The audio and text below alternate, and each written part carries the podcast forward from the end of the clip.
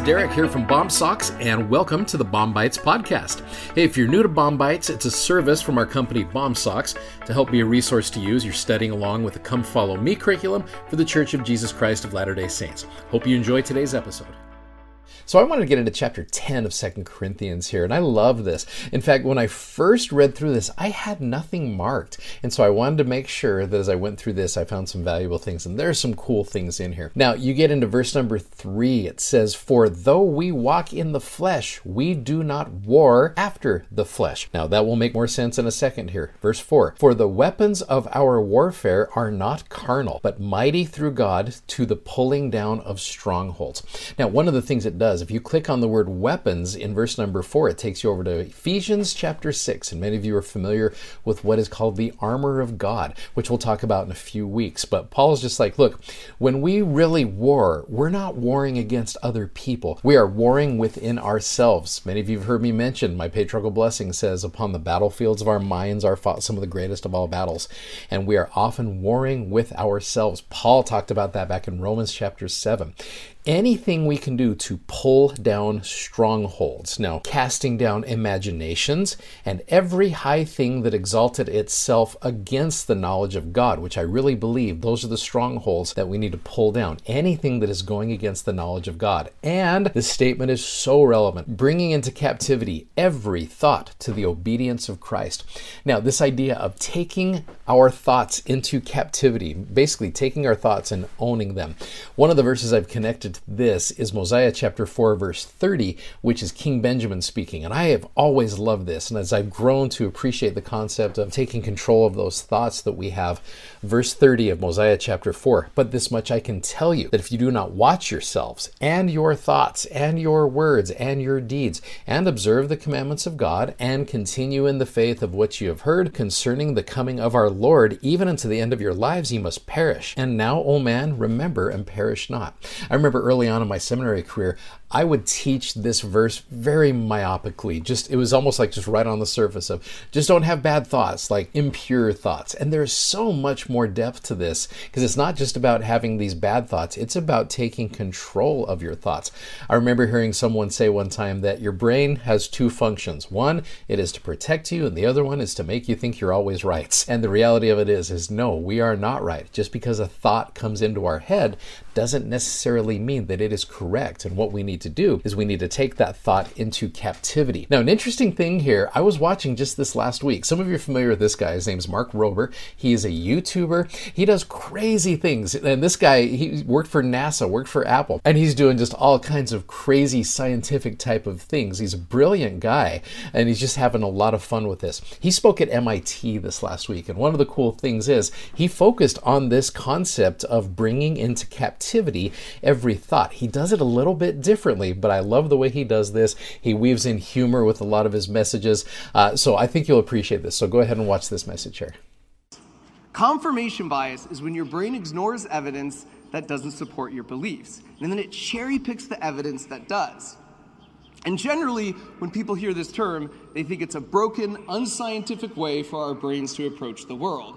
And this is true, but you could sort of judo flip it to your advantage. The trick is to positively apply confirmation bias to your relationships. If you assume good intentions on the part of your friends and family, and you tell yourself you're lucky to have them, your brain will naturally work to find evidence to support that. That's just how our brains work. If you tell yourself that your fellow humans are inherently good, your brain will find examples of it everywhere, and that will reinforce your outlook. The opposite, unfortunately, is also true. Basically, whether you think the world and everyone in it is out to hurt you or help you, you're right. And this hack works not just for spouses, friends, and family, but even total strangers who might infuriate you. And look, I agree with you, they're wrong. But don't forget, as George Carlin pointed out, anyone who's driving slower than you is an idiot, and anyone driving faster than you is a maniac. Confirmation bias to enhance your relationships as you cooperate to cross the river.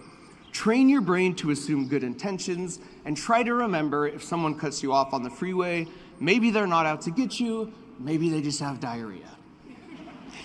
He throws a lot of humor into it as well. It's a great talk. I would recommend watching it. The whole thing's about 20 minutes or so. But this idea of leveraging that confirmation bias to focusing on the positive things and getting our thoughts to be able to think very clearly and to be able to think positively. It's an empowering feeling to be able to do that. Now, Satan will do the opposite type of thing. In fact, Paul focuses on this in verse number 12 we dare not make ourselves of the number or compare ourselves with some that commend themselves, but they, measuring themselves by themselves and comparing themselves among themselves, are not wise. And many of us know that comparison is the thief of joy. If you really want to start really messing with your thoughts, start comparing yourself to others.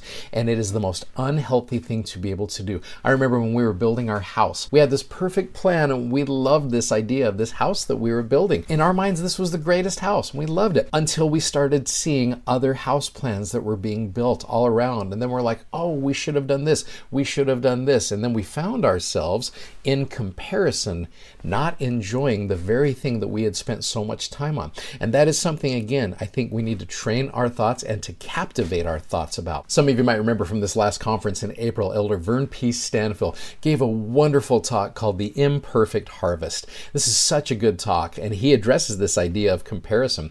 He says, when we compare ourselves to others, there can only be two results. Either we will see ourselves as better than others and become judgmental and critical of them, or we will see ourselves as less than others and become anxious, self critical, and discouraged. Either way, that is pride. Comparing ourselves to others is rarely productive, not uplifting, and sometimes downright depressing. In fact, these comparisons can be spiritually destructive, preventing us from receiving the spiritual help we need. On the other hand, emulating those we respect who demonstrate Christ like attributes can be instructive and uplifting and can help us become better disciples of Jesus Christ. And so that's why I love this idea of what Paul said back in verse number five bringing into captivity every thought to the obedience of Christ. And if we do that and we really own our thoughts and really channel them and leverage that confirmation bias to positivity and to Jesus Christ, I think we'll really be able to see some empowering things start to happen in our lives. I love this principle. It's not only just kind of a standard life skill, but there are gospel principles here as well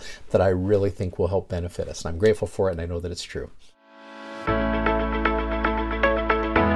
If you'd like to check out our video that goes with today's podcast, you can find us on YouTube, Instagram, and Facebook by simply searching BOMSOCKS. That's B O M S O C K S.